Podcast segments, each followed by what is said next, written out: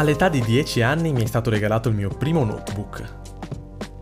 All'epoca le mie passioni principali erano l'attività sportiva e tutto ciò che c'entrava con i media audiovisivi.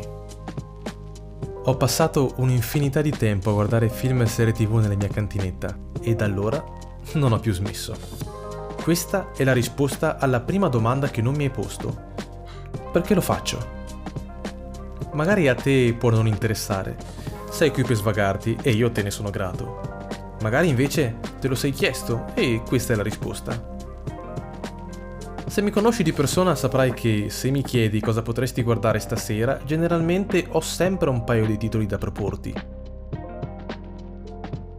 Sapere di essere riuscito in qualche modo ad intrattenerti o a darti un buon consiglio mi fa piacere e quindi perché non farlo?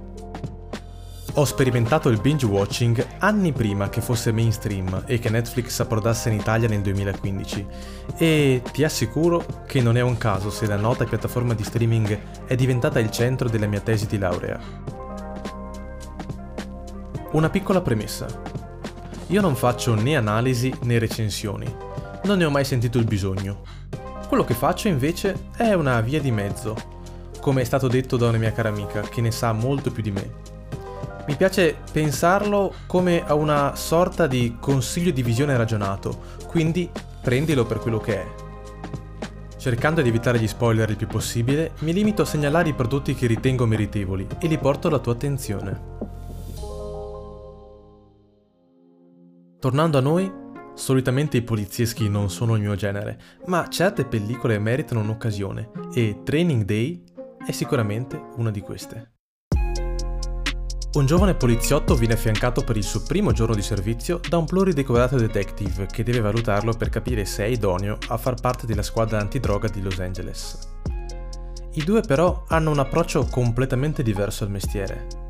Il novellino è tutto manuale e procedure, mentre il detective si comporta come qualcuno che la strada l'ha vissuta, ne è rimasto segnato, ne respira il fetore ogni giorno e per questo sa come muoversi un vecchio lupo di mare che non si fa problemi a utilizzare metodi poco ortodossi. Training Day è un film del 2001 con protagonisti Ethan Hawke e Denzel Washington, che per la pellicola ha vinto il premio Oscar per il miglior attore protagonista nel 2002. Un film candidato alla 58esima edizione del Festival del Cinema di Venezia, diretto da Antoine Fuqua e scritto da David Ayer, entrambi cresciuti in quartieri in mano a gang criminali, e la cosa devo dire che si percepisce.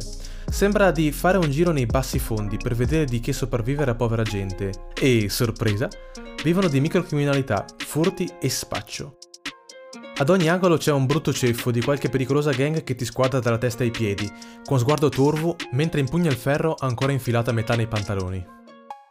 La sceneggiatura è stata scritta per far combaciare alcuni elementi con lo scandalo Rampart, uno tra gli scandali più eclatanti dell'abuso delle forze di polizia nella storia degli Stati Uniti, in cui oltre 70 agenti di Los Angeles furono indagati per molteplici reati. A rimanerne invischiata anche Death Row Records, l'etichetta discografica specializzata in produzione di musica hip hop. Una delle più importanti etichette degli anni 90, con artisti come Tupac, Snoop Dogg e Dr. Dre. Questo è un film che vale veramente la pena di vedere se vi piacciono i polizieschi thriller drammatici. Tra l'altro è pure tornato disponibile su Netflix. Questa pellicola ha qualcosa che mi ricorda moltissimo Un giorno di ordinaria follia. Non so, saranno le ambientazioni o forse i colori. Comunque nel 2017 dal film è stata tratta anche una serie tv omonima di 13 episodi, cancellata dopo una stagione, e a quanto pare la Warner Bros. è al lavoro sul prequel. In conclusione, Training Day, secondo il mio modesto parere, non è un film a livello di The Departed, altro poliziesco che ti consiglio di recuperare, ma fa la sua porca figura.